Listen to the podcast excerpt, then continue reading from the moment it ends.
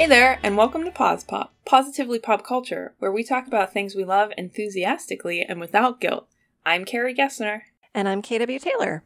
This week we're talking about the new album Gaslighter by the Chicks. But first, special guest Rachel Porter joined us to talk about the new Netflix adaptation of The Babysitters Club. Yes, this conversation was so fun. And you started watching the show after we had this talk, didn't you? I did. I'm like halfway through it now, and it's just really sweet and really fun. So it was, it was great to talk to Rachel about it, and she convinced me to watch it. Maybe she'll convince you listeners to watch it too. Great. Well, let's get to it. So we are here again with our frequent guest, Rachel Porter. And she came to us with a segment idea because she is really, really, really into the new Babysitters Club. So, Rachel, tell us all about this. We are not as well versed in the Babysitters Club universe as you are. yes. So, hi, it's good to be back. And thank you for letting me force my way onto your podcast to talk about the Babysitters Club. I appreciate that because I just want to talk about it all the time because it's the perfect show, as I have said. I will start with some history. So, this is based on a series of I don't know if they would technically be young adult or younger than young adult novels that were popular in the late 80s and early 90s, but still were being published until 2000. Oh. So the first 36 of them were explicitly written by Anne M. Martin, who since has come out as a lesbian and has continued to kind of be engaged in authorial work. Wait, Carrie, why don't you just pipe in and say and say what's happening so that our listeners won't be disturbed? Okay, yeah. So my neighbors are building a fence, and every once in a while there are some machine noises. We'll try to keep it as low as possible, but if you hear stuff in the background, that's what's going on. please, please continue, Rachel. Sure. Yeah. So they were first they were written by Anne M. Martin, and she wrote probably between sixty and eighty of them, but specifically she wrote the first thirty six. And there are over 200 Babysitters Club novels. The rest of them were written kind of by ghostwriters, but all under the Anne M. Martin name. And the book series follows a group of, initially, a group of middle schoolers, with kind of a core five of those being Kristy Thomas, Claudia Kishi, Marianne Spear, Stacey McGill, and Dawn Schafer.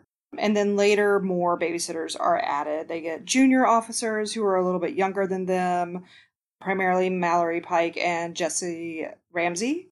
Then there's some that I'm a little bit less familiar with from childhood, but this was easily my favorite book series when I was growing up. I was absolutely obsessed. I don't know if we could call it fandom because I wasn't like engaged in message boards or anything because it was a little bit before the internet was at my house at least.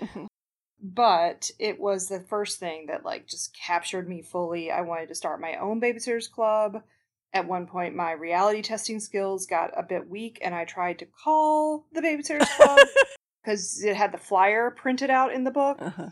And so I looked up what would have been a reasonable, like, you know, how in books and everything, it's always that 555 number. Yeah so I I had enough reality testing remaining to me to know that that wasn't real. So I tried to figure out what that number would be in Stoneybrook, Connecticut, and tried to call that on my parents' phone using what at that time was long distance. Oh no! Um, so that cost some money, and I got nowhere with it, obviously. But I'm all of this to say, when the new series was announced, I was very excited there was another series in I think the later 90s and there was a little movie that was pretty good, but neither of those are nearly as good in my opinion or as enjoyable as what just came out on Netflix, which is The Babysitters Club, the TV series. And the first 10 episodes of it are out, and of those, the first 8 follow specifically the first eight books. Okay. So okay. you start off with Kristy's big idea, which is the formation of the club, and Kristy is club president. She is very bossy, but owns it and just kind of says, I'm bossy, deal with it, get over it. This is who I am, and I'm smart and I know it. it's really amazing. And then the other three immediate members are Claudia Kishi, who's the vice president of the club, Mary Anne Spier, who has been Kristy's best friend since basically birth. They live in the house next door to each other, and she's the secretary. And then Stacey McGill, who is the treasurer of the club, and she is new to Stoneybrook and friends with Claudia. And then by episode four, they introduce Dawn Schafer, who becomes an alternate officer of the club, which, as Kristy explains it, means she does a little bit of everything and whatever is asked. So those are the primary child cast members. There's also several recurring adults. The two that are listed under the main cast are Alicia Silverstone as Elizabeth Brewer, who's Kristy's mom, and Mark Feuerstein, who as Watson Brewer, who is who becomes Kristy's stepdad through the course of the series this season. And then you have Claudia's family, who the main family members featured with Claudia are her grandmother Mimi, who's played by Takayo Fischer, and her older sister Janine, who's played by Aya Furukawa. And then Mary Anne's dad is played by Mark Evan Jackson, and he is incredible in all things, including this. And those are kind of the main adults. There are certainly some other ones here and there. And so that kind of rounds out the cast, and the show is just an absolute delight. so they are all babysitters. So They do babysitting. Is that correct? Yes, they do do babysitting. Okay. So the idea comes to Kristy while she's watching her mom trying to find a babysitter for her younger brother, David Michael. And mom is having the hardest time finding a babysitter, and any she can find are extremely expensive. And so Kristy is watching this, and she has the idea to form a babysitters club where somebody can call one number, and there will be four or five. I mean, by the midway through the season, there are five of them, including Dawn, young ladies who are ready to be able to babysit. And so they call, the parents will call in and say, you know, this is so and so, and I need somebody to sit for my whoever for um, X to Y. And then Mary Anne will look at their little schedule, which has been updated for 2020 as being on a little like iPad instead of in paper. And she looks at the schedule and she says, Oh, Claudia is available at that time. And they say, Okay, Claudia will be with you at that time. And they send Claudia out. So the idea is to minimize the trouble for parents looking for babysitters for their kids. Cool. Yeah, and so there's like great little subplots all throughout. There's one where there's a babysitter's agency that's trying to hone in on their territory with some older girls who are able to like stay out later. Oh. And so there's a little rivalry. And then there's lots of little subplots with the relationships between all the babysitters. And there's subplots with the adults. So, like, Kristy's mom gets married through the course of it, and a lot of what that shows is like Kristy trying to deal with the idea of her mom getting remarried because her dad abandoned her family when she was younger. Oh. And she just has lots of feelings and gets kind of attached to this like feminist idea of her mom being a single mom and watching out for all the kids. And Watson is very wealthy, which also Kristy struggles with a lot this idea of we're suddenly people who have money and have things Hmm. when they're used to kind of struggling for everything. And then, like, there's a little subplot with Mary Anne and her dad. So, Mary Anne's mom died when she was a baby, and her dad has been raising her since then as a single dad, and he is super overprotective and keeps her kind of young, younger than her age. And so there's a plot, like a good little subplot arc about her growing up a little bit more and her being able to kind of prove to dad that she is more mature than he's giving her credit for and start to work that out. So he also allows her to like change her look and change her room and start to grow into herself. And what's really cool is how the series just really seamlessly updated the original books to fit today Cool. and the things we kind of know more about now and that are more in kind of the common cultural conversations. So, a great example of that is in the fourth episode, which is Mary Anne Saves the Day, which is the book was the same, also Mary Anne Saves the Day. And the general plot of that is that Mary Anne is explicitly asked for, which is against the ethos of the club, according to Kristy. You can't select your babysitter, it's whoever's available. But the rest of the club members get upset with her because she's asked to go babysit this little girl, Bailey, and the parent won't accept anyone else. So the general outline of that is that Bailey, in the second time they're babysitting, spikes a really high temperature of 104 and Mary Anne kind of has to deal with that on her own. She can't find an adult that's available, and so she ends up calling 911 and getting Bailey to the hospital and all of these things. And all of that is the same as the book, but what's updated is that in this iteration, Bailey is a transgender girl. And Mary Anne, in addition to kind of wrapping her head around that herself, also stands up to the nurse and the doctor who keep misgendering Bailey. Mm. She pulls them out of the hospital room and she's like, If you would look out of your chart and look at this child, you'll see Bailey is a girl. Mm-hmm. And you need to stop treating her how you're treating her.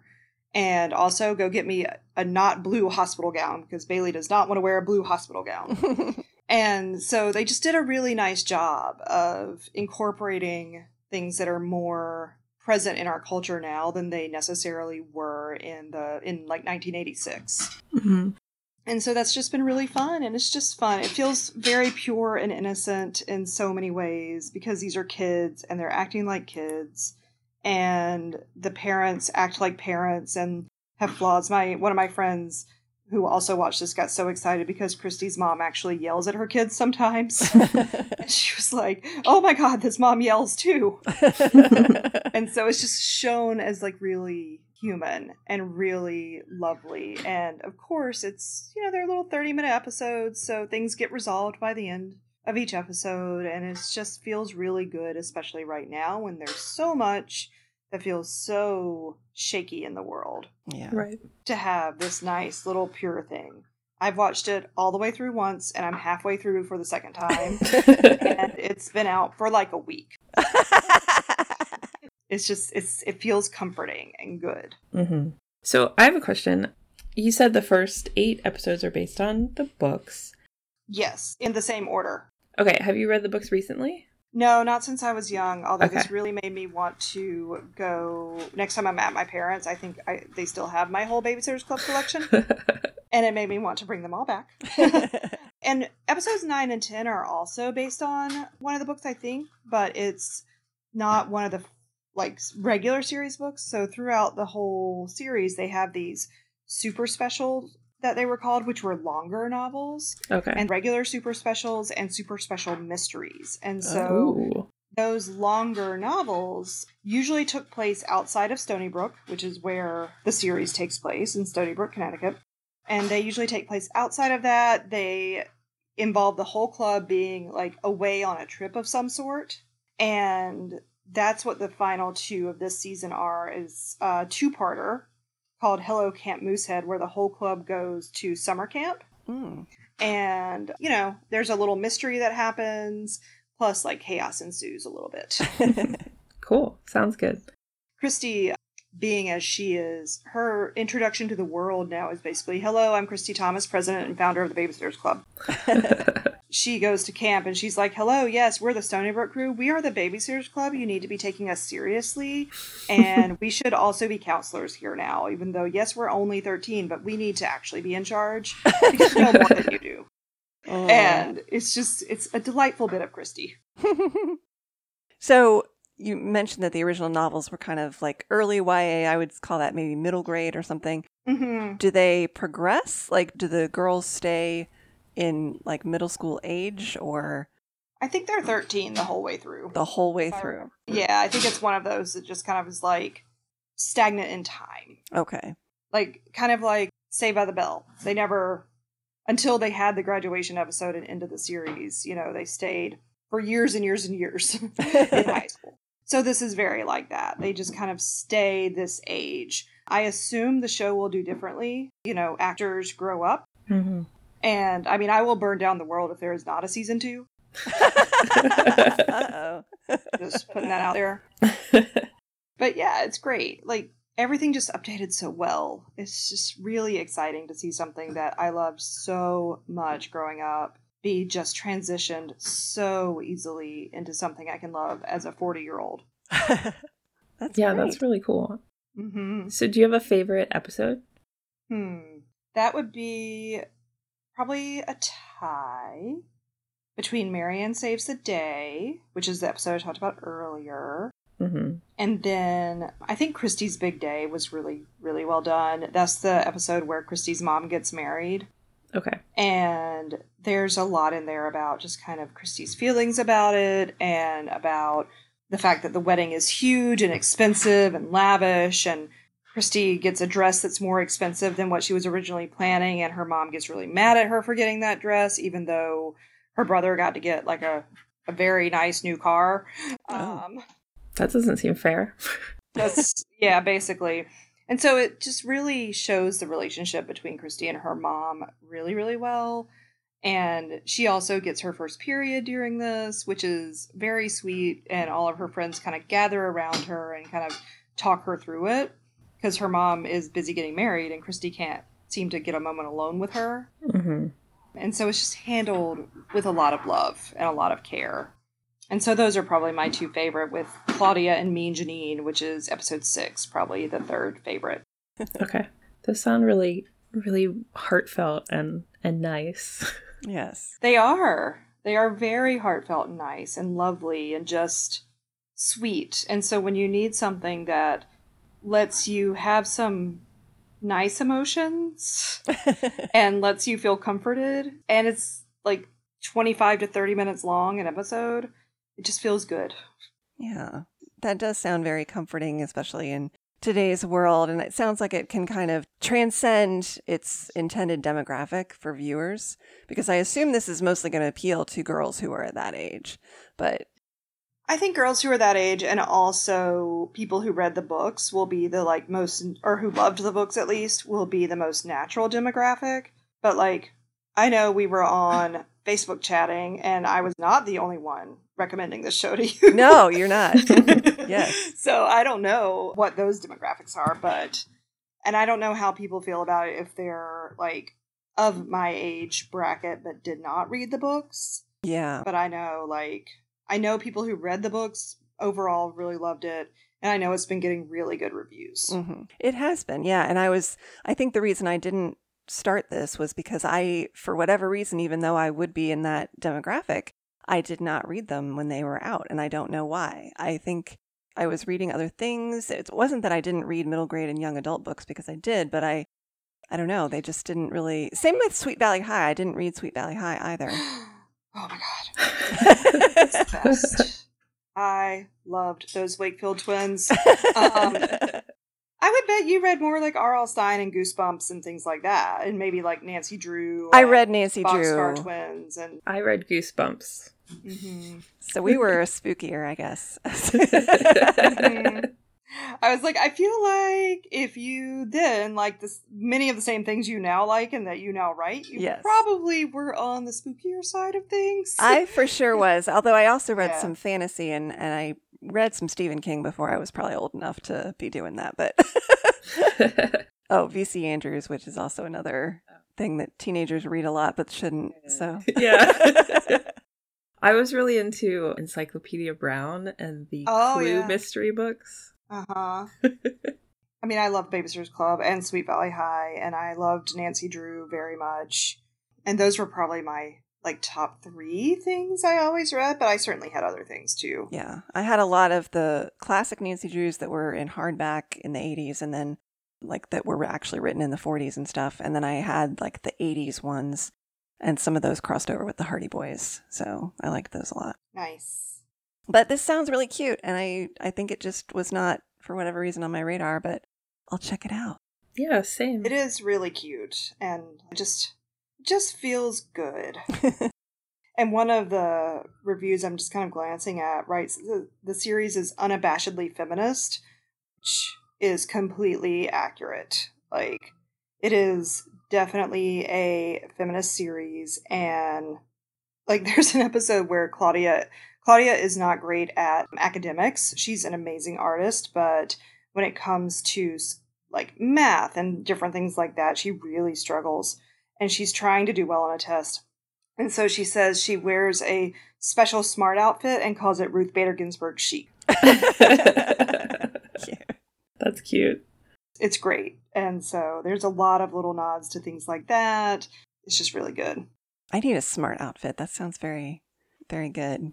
Mhm, It's a cute little outfit too, because Claudia and Stacey are the fashionable, sophisticated ones. Ah, But Claudia's fashion is really quirky and artsy and like I guess it would be kind of hipstery. Whereas Stacey is she relocates from Manhattan and she is sophisticated New York City girl. And so it's fun to just see how well drawn all the characters are and how well they just fit who they are with their fashion, with their bedrooms are all shown and the bedrooms are really set like they like they feel like the girls. oh, that's cool. And so it's just it's cool to see how unique each one of them is. Cute. And Dawn is like a little social justice warrior. She's from California and she leads an uprising at one point and is just very very strong in nature Oh. and very fun. The other thing I should mention that the TV series did was do some increase in the diversity of particularly races and backgrounds represented. So in the original book series, Claudia was always Japanese and still is. And Jessi Ramsey, who joins the cast towards the end of this season in that uh, the two-parter, she is African American and always has been. But in the TV series, Mary Anne is a mixed race child. Her mom was black and her dad is white. And Dawn is Latina. Whereas in the original book series, she was like stereotypical 1980s blonde California girl. Oh, wow. And so they just did a lot of improvements around what's represented. Mm-hmm. Yeah. Cool. Well, I'm I'm probably gonna check it out. sounds really really heartwarming and good and necessary. Yeah, I will too. I've been looking for something shorter and as everyone knows, I've I've been looking for things that make me feel good. So this sounds like exactly what I need right now. I hope you do both check it out and that everybody else checks it out because, again, if there's not a season two, everybody's got to watch out. She's burning down the world. Yeah. Just, I mean, that's what Kristy Thomas would do, so I have to. Thank you for sharing your enthusiasm about this show with our listeners. of course. Thank you for having me. That was great. Thank you to Rachel for coming on again. We'll have her back in a few weeks to discuss some more fun stuff, so watch out for that. Yeah, but now we're going to move on to talking about Gaslighter by the Chicks. And this was a suggestion you had, and I was like, yeah, that sounds great. Yeah, absolutely. So, the Chicks, formerly known as the Dixie Chicks, just came out with an album a week or so ago called Gaslighter, and it's their first album in 14 years, I think. So, as a fan of this band, it was very fun to find out that they were finally going to come out with another album because they like broke up for a while or just took some time off. And Emily Robison and Martie Maguire, two other members of the band, they were the Court Yard Hounds. They were a duo for for a little while, so their stuff is very cool too. Do you just want to jump in? What did you listen to the whole thing? What did you like about it? Did and and I have not really listened to a lot of their stuff from before, and I feel like I want to sort of treat them like they're almost a new band to me, and kind of Okay. move forward in my listening of them as the Chicks. I'd heard like some of that, like actually, Goodbye Earl is kind of a classic, and I'd even shown the video of that in a class as an example of feminist music video. it's kind of a classic. So I was really kind of I didn't want to go back and listen to some other stuff of theirs. I really just listened to this kind of cold. hmm So yeah, but if you want to give a little bit more background about the band, if you feel like that's necessary, do you think that this album is indicative of their earlier work, or do you think it feels like a little bit of a reboot for them? Gosh, I'm not really that good of a musical analysis. I think probably the important thing to note is that it has been 14 years since they re- last released an album. There are a lot of personal issues in this album. I don't know a lot about their personal lives, but I do know that Natalie Maines, the main singer, got divorced, and that played a lot into this album, into writing it. So I think that's the probably the biggest thing. I saw a tweet and I can't remember who tweeted it, but it was like it said something about now that is a breakup album. Yeah, like I I think if I had, I did know that she was going through a divorce. I don't know if you know that her ex husband was Adrian Pasdar, who played yeah Nathan Petrelli on Heroes. So that was kind of I didn't realize they were breaking up until I was researching for this segment. But I I think even if I listened to this without really knowing that she was going through that, I would have thought somebody was going through a breakup because it is pretty and I think that's cool is to not really hide that stuff in your lyrics. Maybe that's why I like Taylor Swift also is that she's very mm-hmm. you know, it's it's universalized, but it's also like not held back, you know. You you totally get the emotion. There's a little bit of specificity in some of the comments in some of the lyrics, but it's still vague enough that if you're experiencing it or have ever experienced it or know someone who's experienced it, it still resonates, which I think is great. Yeah. Specific and and vague. Yeah, yeah. And I think that show that shows their strength as songwriters and interpreters when they're not singing their own songs. And the thing that's interesting to me too, we didn't really say their genre. They're considered a country band, but I don't know that I would have if I didn't know that. This is again an album that I think is very crossover appealing. Mhm. I'm not the biggest country fan. I like some country, but it's definitely not a genre that I listen to as much as other genres Right. and especially newer country, I'm not as into. But they started as a bluegrass band before Natalie Maines even joined the band. And I think that that influence, plus then Natalie Maines apparently is a little more into rock and blues, that blends really nice and it sort of transcends all of those genres. And to me, this is almost like a pop folk album, if that makes sense. Yeah, it does. Their older uh, music is more on the country side of things. And even though this definitely has more rock influence, it's definitely got the bluegrass influence too. And I loved like the fiddles and I think the steel guitars on on something. I'm not great with like instruments, but it's definitely got a bluegrassy feel to to some of the songs, which is very cool. they do definitely use a lot like there's a pedal steel guitar steel guitar ukulele lots of fiddle but some of it's a little more subtle and then they also have like organ and cello and obviously a lot of rock instruments too so it's very it's very much a fusion album mm-hmm. for sure So, what song did you like the best? So I listened to this a couple times. I did really enjoy the whole album, but I also do think there's a couple tracks that are a little, they almost kind of blend together a little bit. So Mhm. my favorite ones were the ones that did feel a little bit more dynamic and not angry, but a little more leaning toward being angry.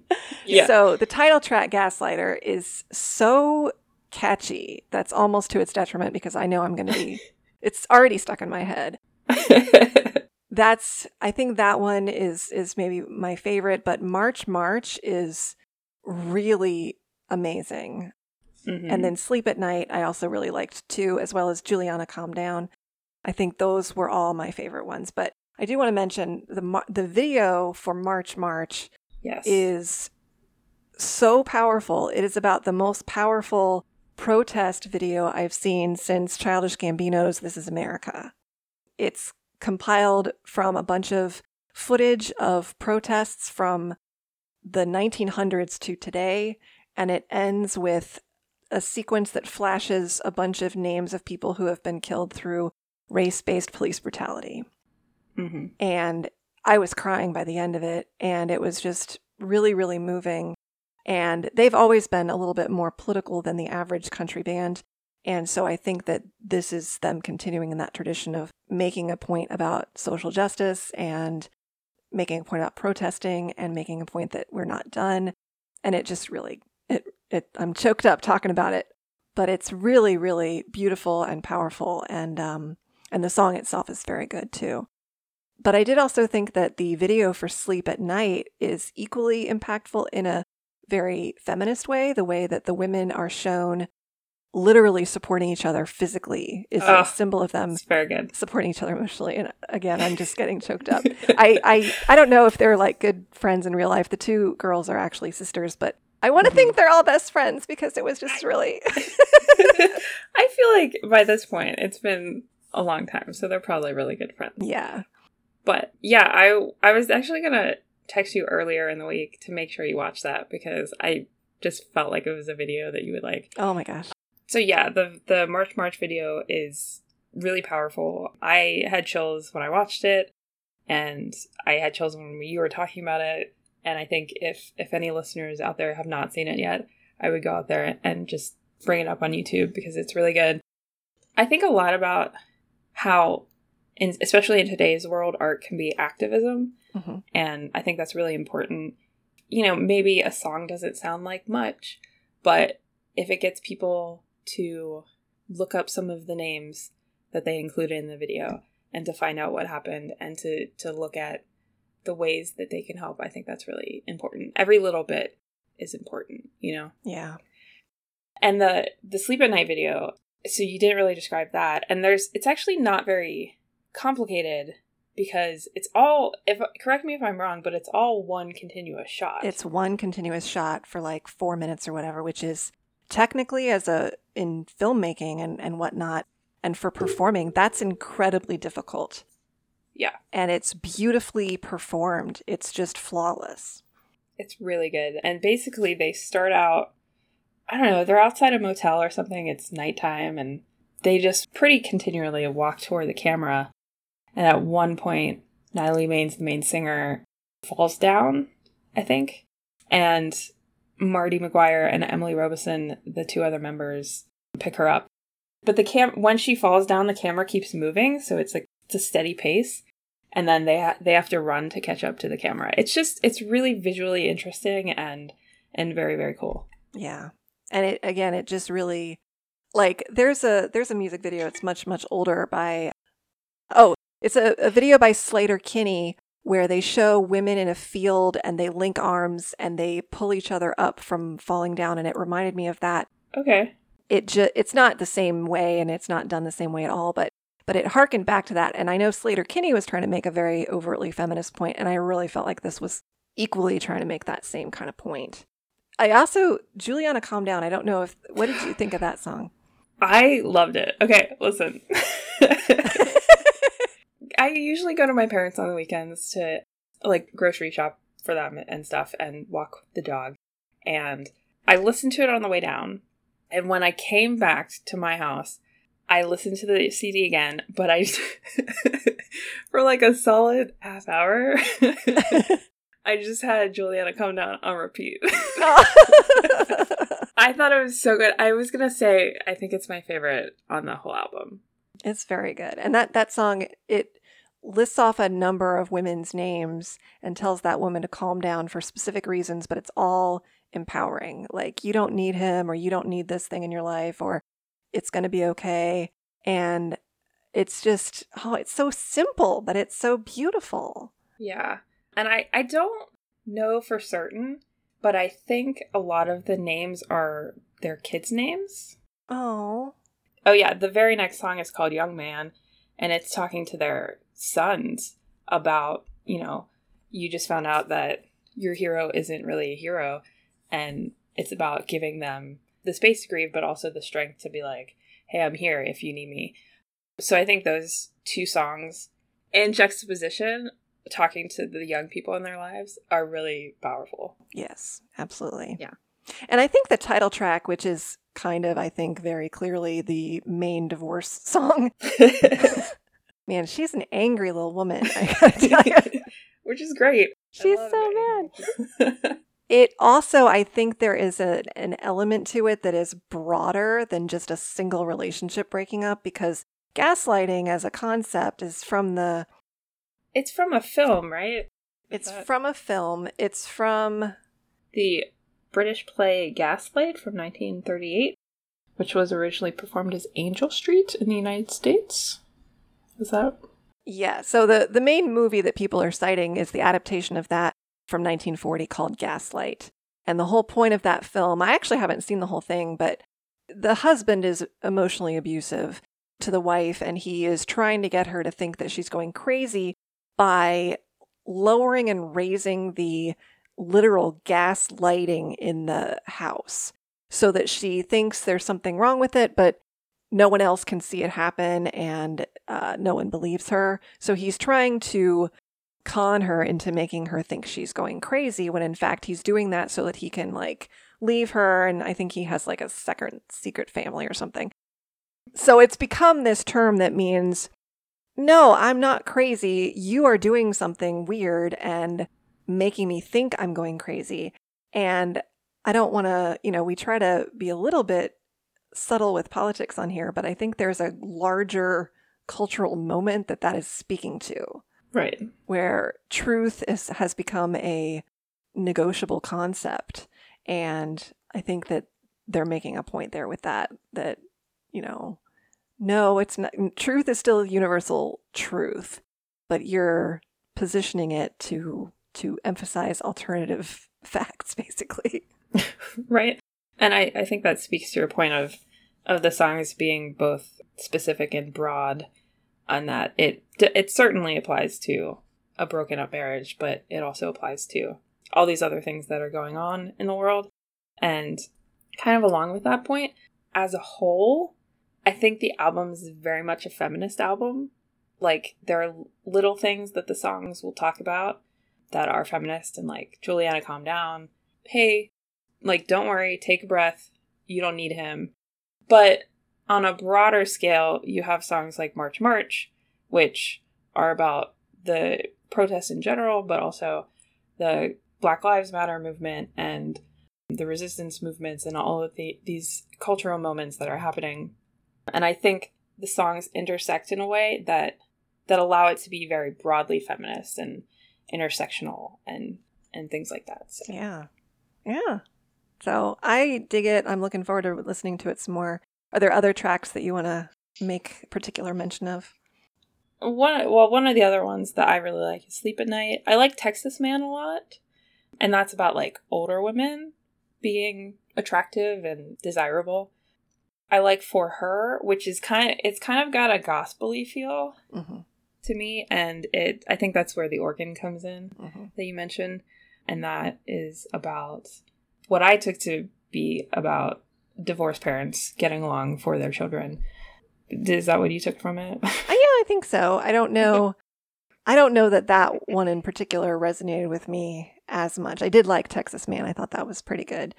I did think there was a point in the early middle that I was like, this is feeling a little too samey for mm-hmm. me. But, you know, um, I think upon repeated listenings, I'll I'll probably not feel quite that way. Yeah, and that's that's totally fair. One of the things that I noticed in the songs that I really like is they've all got this driving percussion beat. Mm-hmm. And I, I don't know, I just wanted to mention that. because for her starts out kind of slowly, but then like about halfway through, I think that beat comes in, and yeah. I was like, oh yeah, I dig this. well, I like the. I thought "Tights on My Boat" was kind of a weird song, but it's got that driving. that's a very I don't know. That's sort of like that song is mentioned in Gaslighter. Like she makes a little oblique comment, and then Tights on My Boat is the even more specific, weirder, you know, telling the story of what she hints at in Gaslighter. Yeah. But the beat of that is like that Tights on My Boat is like not even remotely a country song, in my opinion. That's almost like a funk song or something. So yeah, I think I just I liked the ones that seemed strange almost for this being from this band. And okay, yeah, cool. I'm glad you liked it. I like it a lot. I'll, I'll give it some more listens. So, so yeah, me very too. happy. Yeah, this was a good choice. Thank you. so next week we're going to shift gears completely, and we're going to be talking about role playing games and the power of storytelling. Our theme music is by Joseph McDade. You can follow me on Twitter at KW Taylor Writer and me on Twitter at Carrie Gester. And you can find us together on Twitter at Pause Pop Podcast. If you'd rather email us, you can do that at positivelypopculture at gmail.com. Thanks so much for listening. Stay healthy and safe, and join us next time for another episode of Pause Pop.